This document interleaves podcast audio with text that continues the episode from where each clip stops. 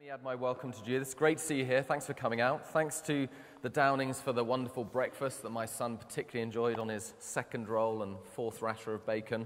That was his second breakfast. He's only two and a half years old. He gets it from his dad. Um, you'll see notes for this session if you want to take them are um, in the third page in the booklet, so do grab that. Um, and there should be pens in the pews. And the way we're going to do this session is um, I'm going to speak for about half an hour or so, try and unpack the issue and then there'll be a Q&A towards the end. So I think we're finishing this session at 11.15, uh, sorry. 1.15 will be a long one. 11.15, and um, so there will have 15 minutes to 20 minutes at the end of the session for Q&A.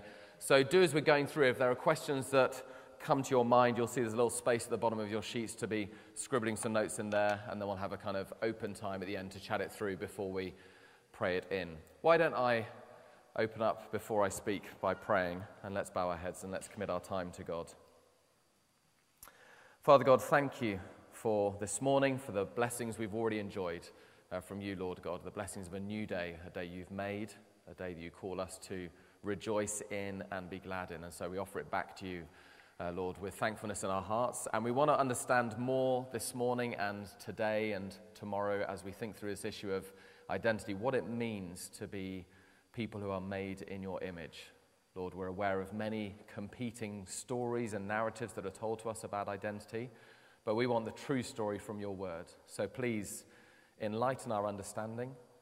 Uh, please excite our hearts, and please give us a longing to be obedient in this area as in all areas. And we ask it for Jesus' sake. Amen. Look, as we think through this issue, let me give you some um, examples of where the issue of identity comes out. Um, let me tell you a bit about Gretel. Gretel is currently sitting in the Caribbean. Uh, she's really a stranger to the Caribbean, even though that's her ethnic heritage. She came across uh, from the Caribbean to the UK when she was nine years old. All of her life, she's lived in the UK. But about four years ago, when she was traveling back to the Caribbean to see a few family members there, one of the passport officials asked her if she would hand in her passport for a moment. She did, she didn't receive it back. And in that passport was a very important stamp that gave her indefinite leave to remain in the UK, acknowledging her right to be a UK citizen. She's never got that passport back, and as a result of that, she can no longer travel. But the freedom that she no longer enjoys in terms of travel is just part of the problem, because for her, as she now sits in the Caribbean, feeling very much like a foreigner in a place that she doesn't really call home, all her friends and family are back here in the UK, but she can't get here. But the stamp being taken away from her passport is more than just a lack of freedom, it's really a lack of identity. She feels like without that stamp, she doesn't know who she is anymore. That's Gretel. Let me tell you a bit about Johnny. A few years ago, Johnny was working in the city, very successful, always had a job, came out of university, got a job straight away, had been about nine years in the city, been very successful, had, uh, you know, kind of um, climbed the career partner uh, towards um, senior partner um, as a management consultant. And then one day, um, post uh, kind of credit crunch, suddenly he lost his job. Everyone told him, of course, he would get another job, you know, pretty quickly, but the employment market, you know, shifted for the worst. And so, you know, a couple of weeks turned into a couple of months. He applied for things. Initially, he felt pretty upbeat about it. And he thought, no problems, I've got a good CV, I've got a good track record, I'll get a job. But he didn't. Two months turned into six months. And one day at church, as I was talking to him, I said, How are you finding all this? He said, You know what? The strangest thing is, without my job, I just don't feel like I know who I am anymore. I find myself nervous in social situations. I dread the question about how's the job application process going. I feel like I've lost my identity. And let me tell you lastly about Carla. Uh, Carla loves Facebook. She'll often be the person posting on Facebook. She's good at doing that. But also, Carla doesn't sleep at night. Um, she normally, the last thing she does before she goes to bed each night is check Facebook. And then she finds herself, you know, kind of scrolling down the status updates. But as she's doing that, she's concerned that she's spending more and more time on Facebook, particularly at night time. You know, 10 o'clock, 10.30, she goes on it. She's often not off it until 1, 1.30. And then as she comes off it, she finds herself like drifting back and compulsively opening it up again and looking again, almost in an addictive type way. She's worried that she might be addicted to Facebook. She um, loves the fact that she's got friends that she can connect with on Facebook. That was initially the reason she got on it. Uh, she enjoys being able to connect with people. But recently she's found that actually she started noticing the number of friends she's got, and she's worried when she seems to lose some friends, especially when they don't tell her that they're unfriending her. She posted um, recently showing a new haircut that she'd got. And a couple of people wrote back comments that she wasn't sure whether they were nasty comments or whether they were just intended as banter. But it's worked on her for the last week and she's not been sleeping as a result. She's worried what people think of her and her identity. Now, I don't know if you know that um, all of those issues obviously are about identity, but in 2015, the New York Times said that this was the year when we obsessed over our identity. But I don't think it's just been 2015. It has been a late modern problem, something that's been going on for a long time now. And all of those issues that I unpack there are all issues of identity. Here's what the New York Times wrote under the subheading of that 2015 year we obsessed about the identity news piece. It said, Headlines and cultural events have confronted us with the malleability of racial, gender, sexual, and reputational lines. Who do we think we are? The article went to look at some pretty, I suppose you could call them extreme or big issues about identity, things like transhumanism, trans racism. For example, it um, picked up on the story of Rachel Dolezal. I don't know if you remember that story. She was the woman who, though ethnically white, had married an Afro American man and had two mixed race children, but she had dyed her skin and done her hair to look like an African American woman. And she claimed she was a trans race person. She had always felt like a black woman in a white woman's body. It kicked off a massive media storm about it. Some lauding her right to choose. After all, why can you not choose who you want to be? That's part of the late modern um, you know, thing that we can choose whatever we want to be. Others saying, how dare you try to identify with people who have been through the history that they have been through and the race um, relations movement and all of the anti slavery movement, and to claim that you can suddenly choose to become part of that, you don't know what that's like. That's not part of your heritage. Others said how incredibly narrow minded that you were straitjacket a person to constrain her to say she can't be what she wants to be. Might seem extreme, but it lit up the news because it clearly chimed. And issues went on around this technology and social media, mass migration and the rights of displaced people, when life ends, when life begins, who has the right to end it and who has the right to help it to start. All of these issues are all about human identity, and they crowd our news items. But the reason I didn't start with those big picture issues is because I don't want you to think that the issue is out there, because the issue isn't out there. Identity is an issue for all of us. We're all working it through. It's an ongoing thing that we're thinking through. And today, there's um, what some people have called the buffered self. We are buffeted around by the winds of people telling us what our identity is and should be and now we need to come back to some solid ground. So that's why we come to Scripture. The philosopher Soren Kierkegaard once said, The greatest hazard of all is losing oneself. It can occur very quietly in the world as if it were nothing at all. No other loss occurs quite so quietly. Any other loss, loss of an arm, a leg, $5, or a wife, is sure to be noticed. I imagine it would be noticed, but not the loss of self. So are we losing ourselves?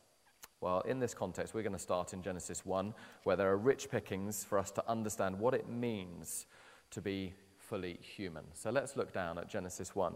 If you've, I'm sure you've read through Genesis 1 before, but don't worry if you haven't. But as you read through Genesis 1, you get this kind of rhythmic um, repetition as God creates. So you see on that very first page, verse 3, God said, Let there be light. Then verse 6, Let there be a vault between the waters to separate water from water. Then, verse 9, let the water under the sky be gathered to one place. Then, verse 14, let there be lights. And so you get there, let there, let there, let there. And it was so, and it was so, and it was so. God's on the kind of creation steam train doing these amazing things, creating all things out of nothing. And it looks totally relentless until we get to verse 26. And then we God, then God said, let us. You get a change. He's been creating bang, bang, bang, bang, bang. But when he comes to create humanity on day six, he pauses. He discusses it within the Godhead. Let us make mankind in our image, in our likeness, so that they may rule over the fish in the sea and the birds in the sky, over the livestock and all the wild animals. It's as if, as I've sometimes put it, there's a royal pause as God, the majestic creator king, stays for a moment to contemplate the majesty of what he is about to do. It's a little bit like the way that an artist will pause before they unveil their masterpiece. Not out of ego, but out of a right pause and appreciation for the beauty of what is about to be unfurled.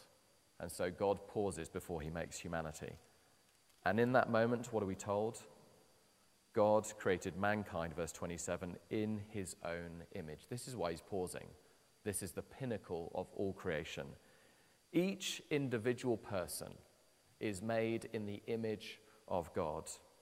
And notice, secondly, in the image of God, he created them, male and female, he created them. So humanity together in community is also made in the image of God. Individually, every single human being is made in the image of God, and corporally, as we interact together in relationship, we are also imaging God. Now, we've just got to pause for a moment just to take in this because you can skirt over this at your peril. I mean, this has shaped constitutions of nations, it should shape our life today.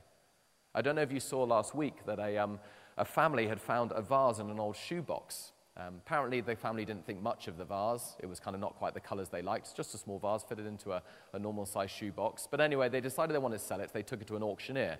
The auctioneer had integrity. He escalated it to Sotheby's because he kind of thought it might be pretty special. Sotheby's got hold of it. Turned out that it was a vase from the Qianlong Emperor period in the 1700s in China under the Emperor Qing dynasty. And therefore, with the stamp on the bottom of the vase, it was sold for 14 million pounds. And here's the thing the vase, in and of itself, was very beautiful.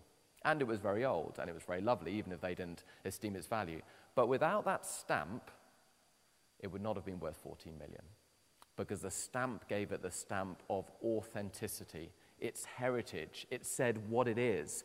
With that stamp, it was almost priceless.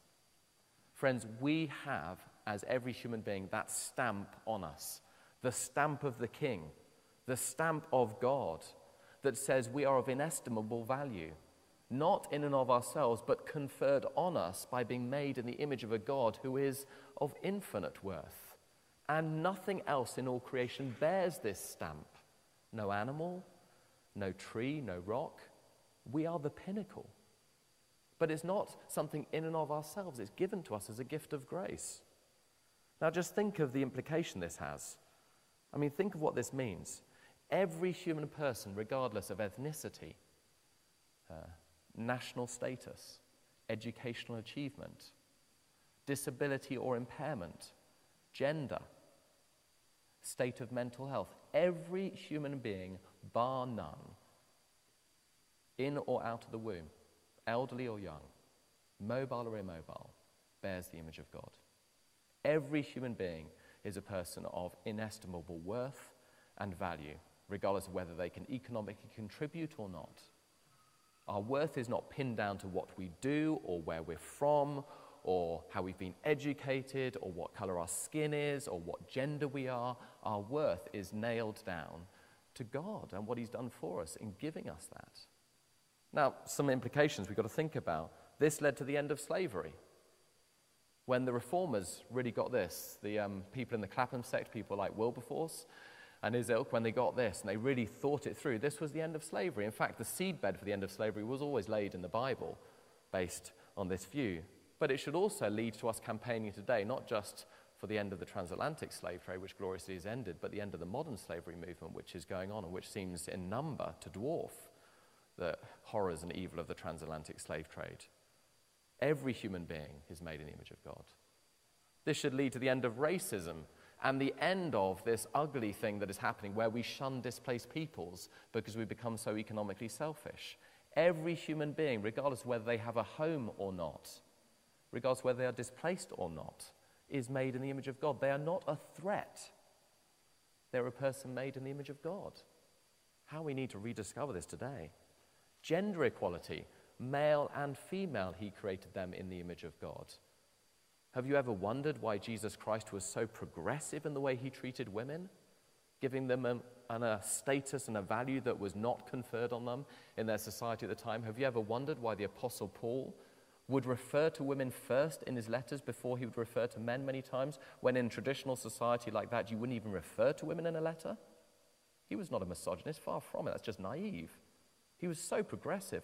All the apostles were, because the foundations are laid in Genesis chapter 1. Every person, male and female, made in the image of God. The dignity of children. Many of the Clapham sect in the 19th century, those social reformers, saw the way that children were being treated, particularly children from the working class, and being stuffed up chimneys at age nine and being stuffed into factories to produce um, you know, goods, was just an affront to the dignity of human nature. And so they campaigned and they reformed. It was Christianity that drove that. And so today, we need to campaign and reform our view of children in the womb. They are made in the image of God. The image of God is conferred on every human being, regardless of how old. From the moment of conception, Scripture is clear. They are made in the image of God. And if the church does not champion this graciously and firmly, I don't know who will. Of course, women have the right to choose. Women are made in the image of God too. There's no patriarchy here. But there are competing rights when you've got a child in the womb as well. They both are made in the image of God, and that needs to be worked out. If we don't say that, who will say that? The dignity of the elderly. Can I say a ministry to the elderly is never going to be particularly strategic for a church, or maybe not particularly sexy for a church? but it is vital in an age where the elderly are increasingly seen as a burden on society rather than people to be loved and cherished and honored for their service to society. So many implications we could work out. Hopefully, you're thinking them through. Made in the image of God. Well, let's think now what this means to be made in the image of God. Secondly, it means that we are made to worship. Being made in the image of God means we are made to worship. Technically, we'll call this homo adorans, if you want the technical phrase. Homo, a person, adorans, to adore, to worship. People made to worship. And in the text, you might say, Well, I don't see worship here. And the thing with that is that it's so much saturating the text that it's one of those issues where you're going to miss it for planes for hiding in plain sight if you're not careful. Notice how everything in the text is done in relationship to God. So, verse 26, God creates humanity. Verse 28, God blesses humanity. God blessed them and said to them. Verse 28, God assigns roles to humanity of being fruitful and increasing, filling the earth and subduing it. Verse 29, God gives food to humanity. Chapter 2, verse 3, God gives rest to humanity. Chapter 2, verse 9, God gives beauty and aesthetics to humanity. Chapter 2, verse 16, God provides moral boundaries to humanity. Everything in the text is from God to people, from God to humanity. Everything is done in relationship to Him and with Him. And therefore, it is no surprise that the fundamental and primary orientation of the human heart is towards God. We receive everything from Him our identity, our blessings, our moral boundaries, our understanding of the world, our, the way we relate to one another, our roles in the world. It is all conferred on us and given to us as a blessing. And the movement is from God to us. It's all from Him. We haven't done anything ourselves, it's all from Him. So, where is worship in the text? All over the text. You can't read this outside of the context of worship. It makes no sense outside of the context of worship. Because as we receive the blessings from God, the only proper response is to adore Him, to make Him the all and everything. He is at the center of the text in every sense, and therefore He should be at the center of our lives. Flick forward to Deuteronomy chapter 6. Just um, come forward a little bit Genesis, Exodus, Leviticus, Numbers, Deuteronomy. Deuteronomy chapter 6, just to really pin this down that this is very much the Old Testament understanding. Deuteronomy chapter 6, verse 4, on page 185. This is known as the Shema, one of the greatest confessions of faith in the Old Testament, and one of the greatest calls of what it means to be a human being. Deuteronomy 6, verse 4 Hear, O Israel, the Lord our God, the Lord is one. Love the Lord your God with all your heart, with all your soul, with all your strength. And Jesus, when he reads this scripture, adds in, and with all your mind. So, this is what it means to be human. Because God is one, one God, Father, Son, and Holy Spirit. He calls us to love Him with all of ourselves, every aspect of what it means to be human heart, the affections, the orientation of our desires, soul, that spiritual part of us, strength, the will that acts in obedience and that moves forward into the world in humble obedience to God, and mind, as Jesus adds, to think through and to understand God and who He is and rejoice in Him. All aspects of ourselves and our lives are to be given to God in love. How we are to love, with everything that we have, the intensity of that love. And this is why we're here. You want to know what the great purpose of being a human being is? That's it to worship God, to love Him, to live in orientation to Him in all things. That's what it is the Westminster Catechism. A catechism is a series of questions and answers. It's a bit of a, an old thing now where you would catechize someone, but it's a good thing to do, particularly when you're learning with children. You ask them a question, they give you the response. The first part of the Westminster Catechism was What is the chief end of man? Good question. What are we here for? The chief end of man, excuse the um, male first vernacular, the chief end of people, to glorify God and enjoy Him forever all of life lived in orientation for God. That is what we are here for worship. We are made to worship.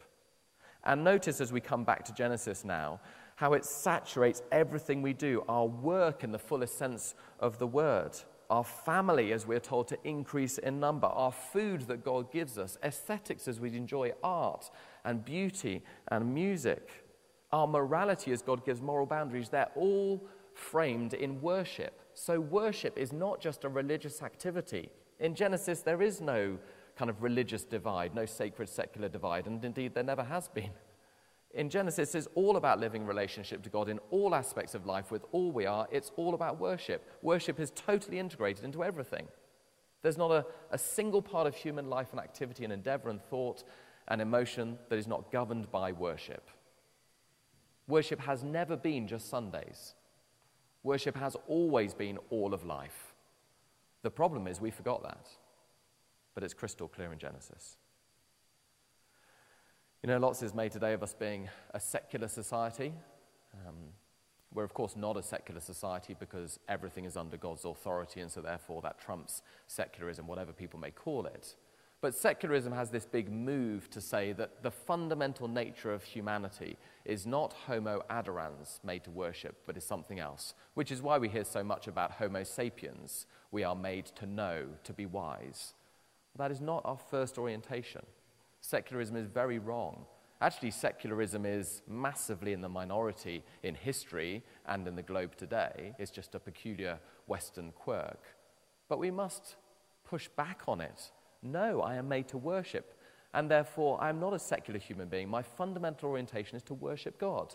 The second move of secularism is to say, okay, well, if you're going to worship, just do it on one day a week in your particular private sphere. Don't bring it into the public sphere. But that again is an error because from the beginning, Genesis 1 said worship is all of life. And that's the other pushback on secularism. I am a worshiping being, and you know what? I'm bringing my worship into work. Because how can I not?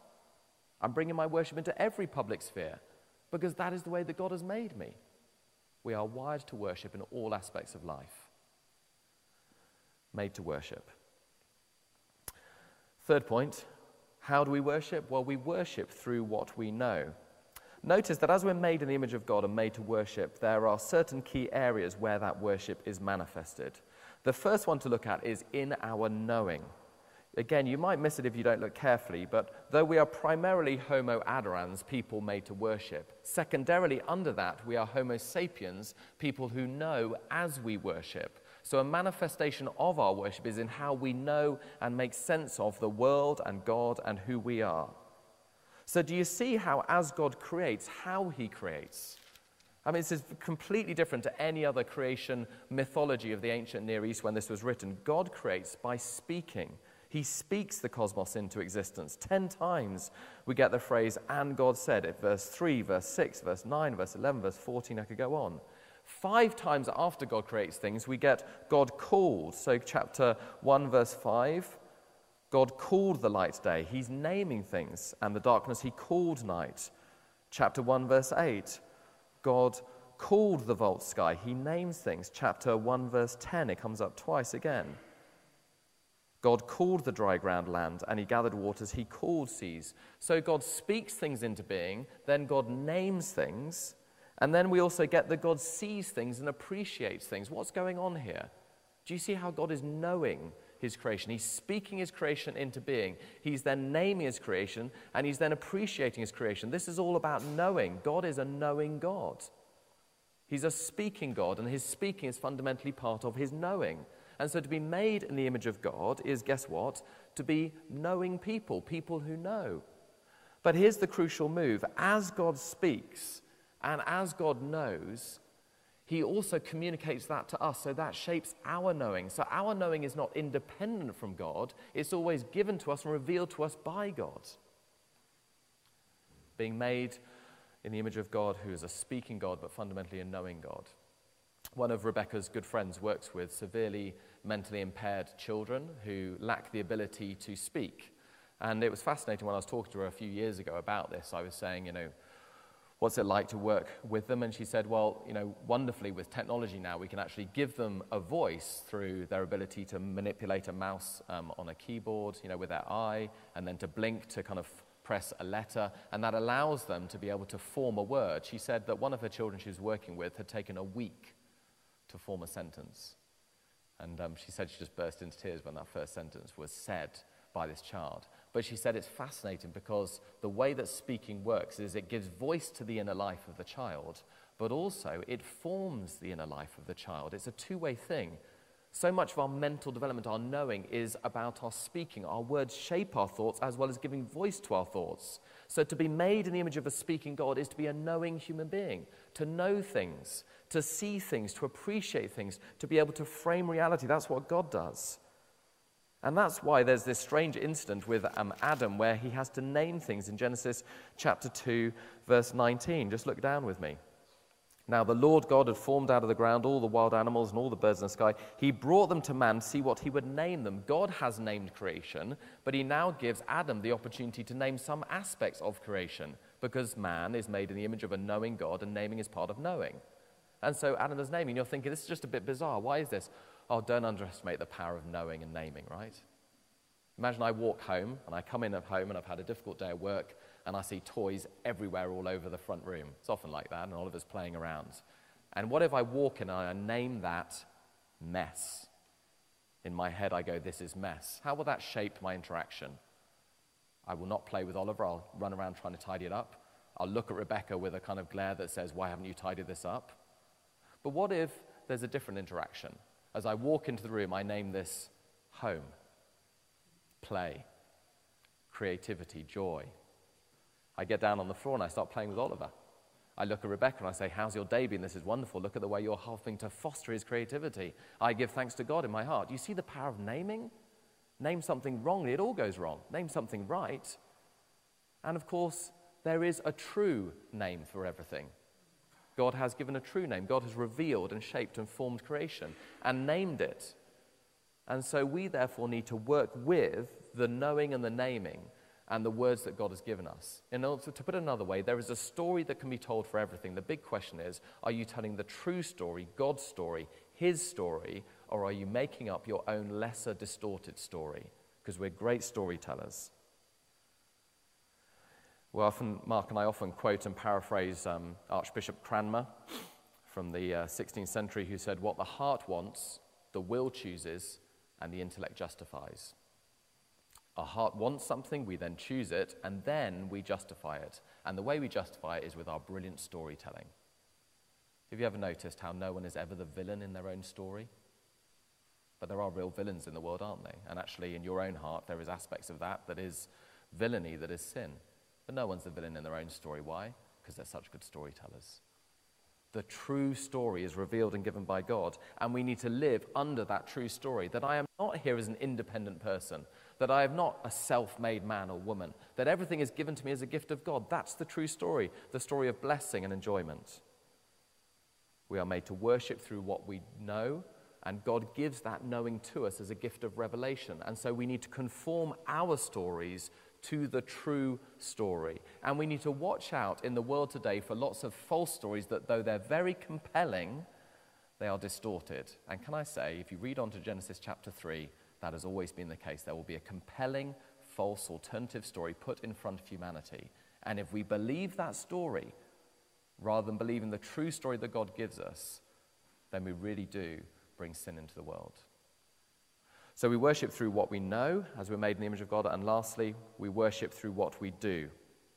We've recently um, at uh, Inspire St. James had a man called Dave Evans with us. He gave, gave the Design Your Life um, event um, during the Week on the Green series of events. And um, he came in and spoke to the staff, and we also got a few people together thinking about this whole issue of how we integrate work and faith, and faith and work together. Dave tells the stories of um, when he was 18 as a young man.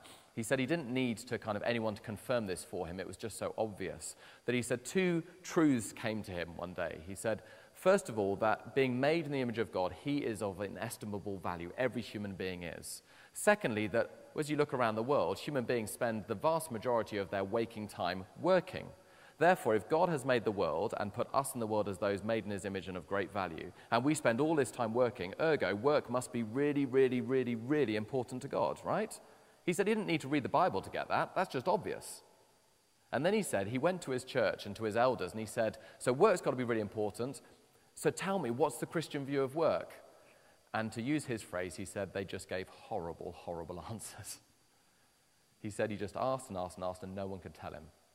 Our friends, one of the great problems is being that we have stopped seeing how our work is an integral part of our faith and how we worship through our work rather than worshipping our work, which is what so much of late modernity is about. But being made in the image of God is to be homo faber, the one who makes or the one who works, the person who makes or the person who works. God works. I wonder if that surprised you. Genesis chapter 2, verse 2. By the seventh day, God had finished the work he had been doing. God had been working. God worked in creation. If you read on in the Bible, you'll see that God works in sustaining his creation. He sustains all things by the word of his power. So God works in creation, God works in sustaining his creation, God works in revelation, God works in salvation. God is a working God. So guess what? To be made in the image of God is to be made as workers, as makers, as doers, as those who fabricate and innovate and create. We have huge um, capacity to do things and to move forward into the world and to do work. When God says in Genesis chapter 1, verse 28, to be fruitful, and increase in number. The be fruitful part means to work. Just um, flip across one final cross reference before we draw to a close. Genesis chapter 4. People often get this wrong. So, Genesis chapter 4, we have the first city. And if you look at Genesis chapter 4, verse 20 on page 7, in the context of the first city, what happens? Well, we get all these names that sound abali, Look, let read with me at verse 20. Adah gave birth to Jabal. He was the father of those who live in tents and raise livestock. His brother's name was Jubal. He was the father of all who play stringed instruments and pipes. Zillah also had a son, Tubal Cain, who forged all kinds of tools out of bronze and iron. Tubal Cain's sister was Naamah. Now, why all the Abal names? It wasn't just a fad going around. In Hebrew, the word for fruit is Abal. So when you see be fruitful, then when you see these Abal names, these are all fruitful names. And what are these fruitful names doing? Well, we've got Jabal. He's the father of those who live in tents and livestock. So that's architecture and the economy, right? In the context of the city. Then his brother's name was Jubal. He was the father of all who play stringed instruments. This is the arts and music. Zillah also had son Tubal Cain, who forged all kinds of tools. This is technology.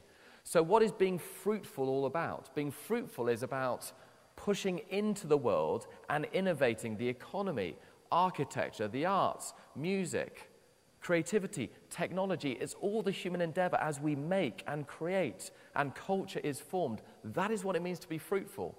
And we work and we make and we innovate because we are made in the image of a God who works and creates. It's what it means to be human. So as we worship God made in his image, so we are beings who know, and so we are beings who make and work. That's what it means to be human. And notice that work is a sphere of worship. Please hear me, you don't need to take your Christianity and your faith into work. It is already there. That's the way God created the world. You don't need to, you are not the one who brings God into your work as though you're kind of ushering in the king. He's already there. He made it. It's his idea. When someone is a tech entrepreneur and they're innovating, God is the greatest innovator and creator of all. They're just being made in the image of God. God is already there. When someone is doing the washing up, God is the one who first worked. They're already there. God's already there. When a parent is bringing up the child and working at that, God is the one who is already there. You don't need to bring God into your parenting, He's there. Just recognize Him being there and work with what He's doing there. We are made in the image of God. We worship God, and as we worship, we know, and as we know, so we do. You know, work can be very frustrating this side of the fall, but I often wonder if we have misunderstood the great blessing of work. In Wales, when Thatcher closed down some of the, miner, some of the mines, and so whole mining towns no longer had work to do, you know what? The communities just curled up their toes and died. Because without work, a huge part of humanity and what it means to be a human being was suddenly gone. Look, I know work can be frustrating, but work is unbelievably dignified as well. Aren't there moments in your work when you go, Yes, this is good? I don't know, maybe you're singing and you say, This is good.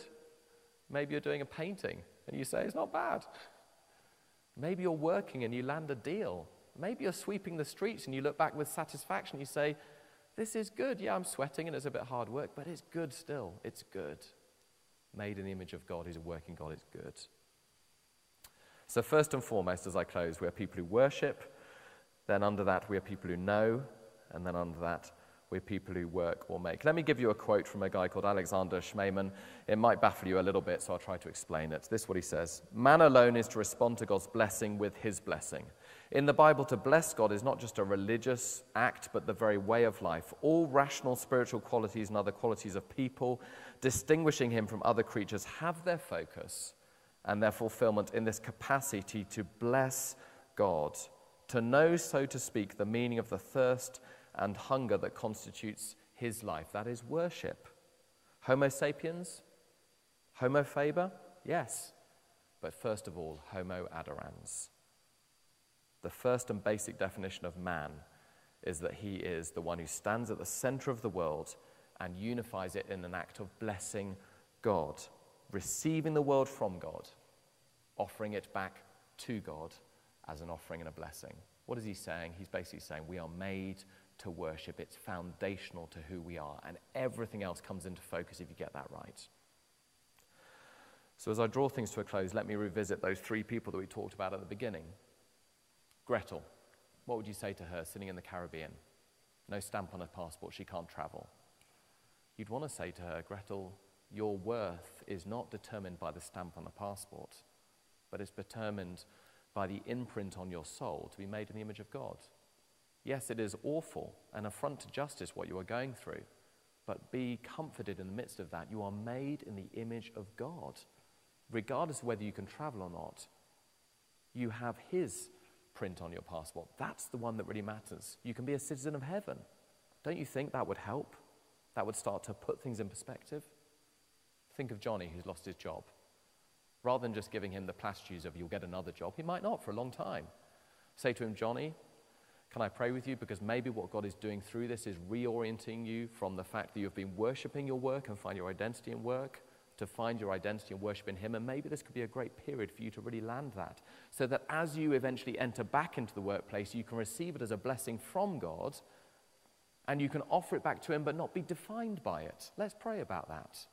What a time of fruitfulness that could be. In fact, that's exactly what happened with Johnny. He's now back in a job. And he says that, that was the most formative time in his Christian life because he hadn't realized how he was defining himself according to his work, and now he's got it back in perspective. Or then think of Carla and her addiction to Facebook. What would you want to say to her? Carla, you are not defined by how many friends you have on Facebook, real or virtual, or how many likes you get on your post. And you know what? You don't need to worry about projecting your image out there on social media, trying to get affirmation, because your value is not determined by the affirmation you receive from your friends or your social network. It is given to you as a person made in the image of God. He looks at you, he says, You are beautiful, you are a child of mine, I love you. And therefore, I've given you everything. So you don't need to spend quite so long on Facebook. Maybe you want to get rid of that habit of what, looking at it last thing at night. Think about me last thing at night. You'll sleep a lot better. You see how it makes a difference? To be made in the image of God. Well, let me lead us in a prayer. Heavenly Father, we crave your forgiveness for the way that we individually and also corporally define ourselves by lesser things and rather than by who you have made us to be. What a thing it is to be made in the image of the infinitely valuable God. Help us to get a real sense of what it means to live this out in our lives as those who worship, and as we worship under that, as those who know and those who work and make and do. Lord, help us get this in perspective and to work out the full implications of this for our lives. We ask it for Jesus' sake. Amen. So we've got about 15 minutes now. Um, why don't you turn to the person next to you just for a moment, and any questions that you wrote down or any questions you're thinking about now, then just buzz for a moment. It will get us talking, and then we're going to do a roving mic and take questions from the floor um, for the next 15 minutes or so. So chat to the person next to you for a minute. Okay, Jono's going to do roving mic, so let's gather some questions. Over to you. Any questions on this, or even any reflections as you're working it through? But questions to clarify, because this might be confusing or I might not have been clear, so anything from the floor. I'll open it up.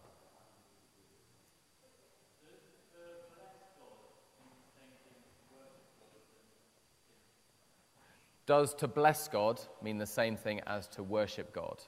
Thanks, Barnaby, really helpful. I think um, blessing God is an act of worshipping God. So um, in the Old Testament, there's, um, there's really two big classes of kind of sacrifices and offerings in the temple. Uh, one is uh, one that we bring to God as the one that He's required from us. So that's the sin offerings, and there's various different um, types of sin offerings that are offered on Yom Kippur, the Day of Atonement, for example, the offering of the scapegoat and the bull as well. So these are offerings from God, and they're atoning sins, ones that make us right with God. But there's also in the Old Testament free will offerings, um, offerings and thanksgiving offerings that we bring to God.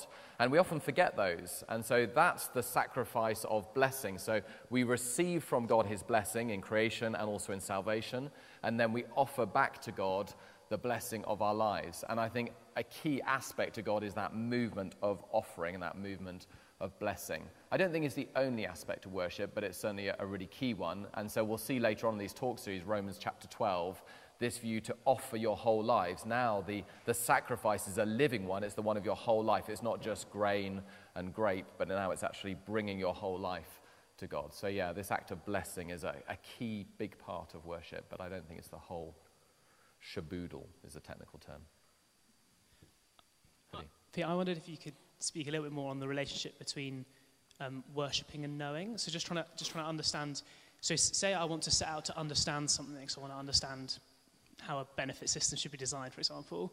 How how should as I go to seek to know that? How should the fact that I'm trying to hold that knowing under, or like I guess kind of practically, what does that look like? Should I? Yeah, how really do I? helpful. Thank you. Uh, big question. So how yeah how do we how does knowing and um, worshipping link? I think there, one certainly is like what has God revealed about that in His revealed word. That is certainly going to be helpful. So there are certain foundational things, and sometimes it's just getting the big story. So why is it that the fear of the Lord is the beginning of wisdom and the beginning of knowledge? So the two times that it's quoted as beginning of wisdom and the beginning of knowledge. Well, the fear of the Lord, because it's basically saying unless you get the big picture, you're a bit like a football player who, whilst you might technically be able to kick the ball, you haven't worked out that you're trying to get it in the goal. So you could play really intricate football but you're kind of missing the point of the game. And so you're saying, unless you get that everything in life, economy, music, arts, is all about glorifying God and being oriented to Him in worship, you're kind of missing the point. But of course, you could still be really good technically at kicking the ball, even if you don't get it in the goal. You're just kind of missing the point of it. So that big picture narrative is one. Then there'll be the question of has God revealed anything about the, the doing activity, the knowing activity of how to kick a ball? And like he hasn't given us anything about how to kick football. But there might be certain economical principles, economics principles, which we do find in the Old Testament and which we can work out. Um, and then it's worth saying that the final thing is there's general revelation. You know, it's a special revelation of Scripture where He's revealed things to us, but then it's understanding that all of truth in the world is from God as well. And just sometimes even getting that and understanding that, that as, for example, you work out an economic principle that isn't derived from Scripture, but is just true and works you give glory to God and say that is part of your truth. So I think those threefold ways of knowing there's the, the backdrop issue of knowing under God, there's special revelation that shapes um, our knowing, and then there's general revelation that we have of our knowing, which just recognizing that is from God and to give thanks and glorify Him in that. But you, as you know, it's a, there's a big thing there. Joe has thought a lot about this. She's about to put her hand up, but she's thought a lot about this with regards to psychology, and so it's helpful linking in with Joe a bit because she's working this out practically in one area. Was your hand about to go up as well? Did I just call you out? Yeah, please do. Please do. Oh, yeah. Um, Pete, you mentioned uh, Genesis 1:28. Uh, God blessed them and said to them, "Be fruitful and increase in number." Yeah. And pointed to being fruitful uh, primarily about working and uh, cross-referencing Genesis 4. Could you speak a little bit about the increasing in number bit?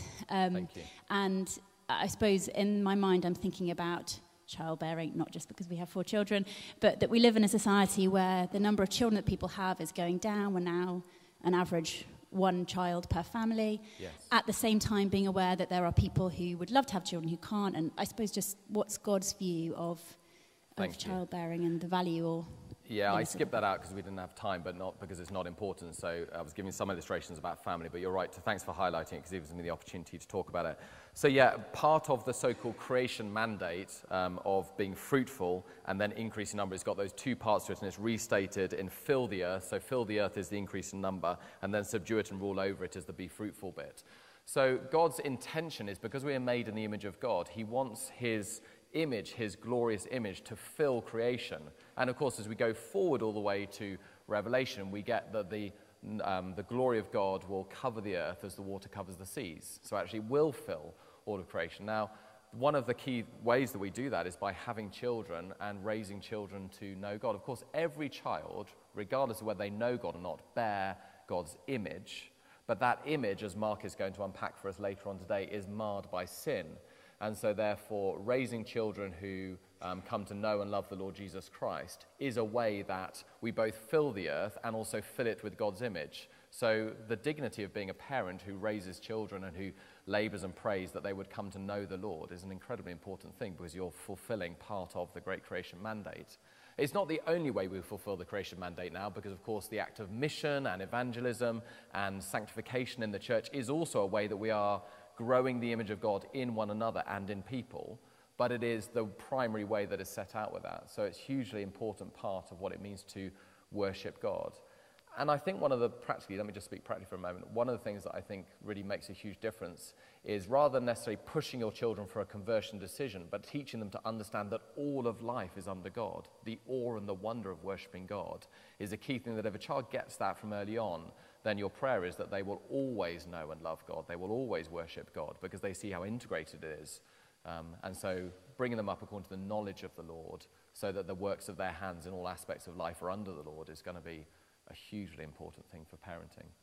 Um, so, yeah. Mel.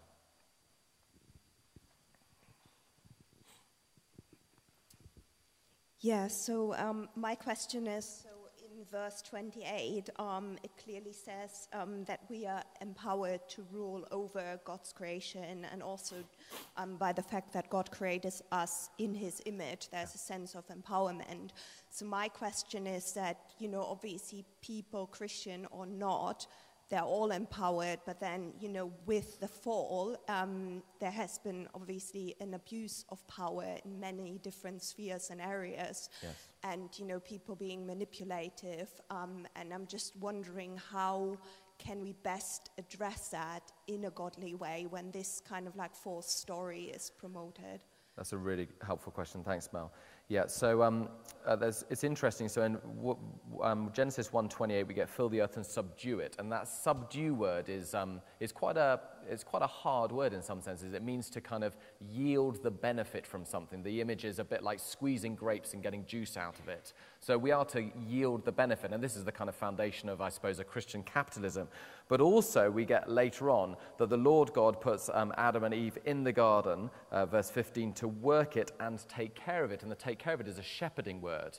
And see the wonderful balance here to how we're to, um, how we are to kind of rule and exercise dominion over the creation. We are both to yield its benefit, to kind of milk it, milk the cow, get the grapes, you know, get the juice out of the grapes. And we do that, and that's a good thing. That's the way God gives his blessing of material blessing to us. But we're also to steward it and take care of it and recognize that God has um, given, us it, it, uh, given it to us as stewards, but it's his. And we will have to give an account for how we look after it. And so I think that is the wonderfully balanced view that we should have, is the authority we have is for those two ends. And of course, you can see the dangers that we slipped into, and particularly in a kind of capitalist mindset, as we've lost that sense of this creation as a gift to be received from God. We've just gone after, let's just milk it for all it's worth. And we've lost that view of taking care of it. It's worth saying that this is the foundation of a proper Christian ecology as well, that we are stewards. And therefore, Christians should really care because if God's created it and God's redeemed it, and this world is going to be the world that is, will, will be made new in the new creation, then this world is of huge value. And so we are entrusted with it as stewards, and we'll have to give an account. So I think we should be proactive about giving a Christian view of ecology, which is not saying what you often hear, which is the kind of Gaian hypothesis that basically we're on spaceship Earth, and if we ruin our spaceship, then you know we'll have nowhere else to live. That's just very utilitarian, right? It doesn't say the spaceship is actually valuable, except that it does something for me. It's just basically just instrumentalism. No, we say this is intrinsically valuable, given by God. That's why we look after it. So the reason I don't chuck litter around is not because I don't want to walk around in a spaceship with lots of litter, but is because actually it's valuable and I'm called to look after it. And God's given it as a gift, and I offer it back to God as a blessing. That's Christian ecology. Thanks, Mark. Great question. One more, and then we're going to wrap up with um, prayer. Uh, Johnny, you choose. There you are. Closest, Jessamine. Sorry, Alto. Sorry. Could you say a bit more about um, how we think about the centrality of work for people who cannot work, either because of disability or sickness or lack of employment opportunities where they live? Great question, thank you. Yeah, I think that's one of the things which is really helpful, seeing work as big picture work and not just um, um, pairing, not that you are, but sometimes we pare down to work to be economic activity that gives me a financial kind of benefit. So, you know, work, some of the examples I used, work can be um, writing a poem, um, work can be making your bed, work can be raising children, work can be doing the washing up, work can be um, being a venture capitalist, work can be innovating a new technology um, app. You know, work is the full range of human endeavor. And you see the dignity that that gives to work now in the broadest sense? So even if you have someone who is severely impaired or had retired and couldn't work. I think that's part of the problem. So much has been loaded into the economic activity of work that therefore we don't see the holistic integration. So when you retire, it's not like you just cease to have meaning and value, right? A, because you're made in the image of God, but also there's loads of other good work that God has still prepared in advance for you to walk in. So one of the key things we need to help people do in the church is say, as you retire, what are those good works that you are going to continue to walk in? Maybe the idolatry of leisure um, in our retirement is part of the problem, actually. If work is a good part of what it means to be made in the image of God, then actually keeping on working even when we retire is a wonderful thing. So, what's that work going to look like in the service of God and in the service of His kingdom? So, yeah, I think once you do that, then that gives renewed dignity to people. And again, you know, Paul is really good in 2 Thessalonians, isn't he, where he says, if any person will not work, let them not eat. And therefore, even if people are unemployed, I think we need to be sure that as a church community as well, and in community, we're helping them to work in some ways. What can they do? You know, maybe it's the work of applying for lots of jobs and we want to support them and pray for them in that. But even in the midst of that, maybe it's they say, I've got a bit more free time for, a, for now. How can I help? I mean, sorry, Tom, to embarrass you, but Tom Harris, you know, resigned from his job to be taking up other jobs. And in the time that he had on his gardening leave, came to the church and said, there's a few things I'd like to do. And so he organized our prayer 24-7, um, you know, 24 hours that we had of prayer, which was just great. And he came and said, I've got free time. How can I work? It's a wonderful blessing to the church when we get people saying that. So things like that you know, I think could be really helpful. Sorry to embarrass you, Tom. Great. Thanks for your question. Let's keep the discussions going. We've got coffee and tea now. I'm going to pray and then I'm going to hand back to Judith for logistics or yeah, Judith will give some quick logistics. Let's pray. Father, thanks for all that we've thought about. Let's keep this conversation going. We pray, Lord, help us to discuss this with one another, to work out the full implications of this, Lord God. And as we do so, would we be mindful that we are made in your image? And so as we do it, would we do it as an act of worship to you? We ask it for Jesus' sake. Amen.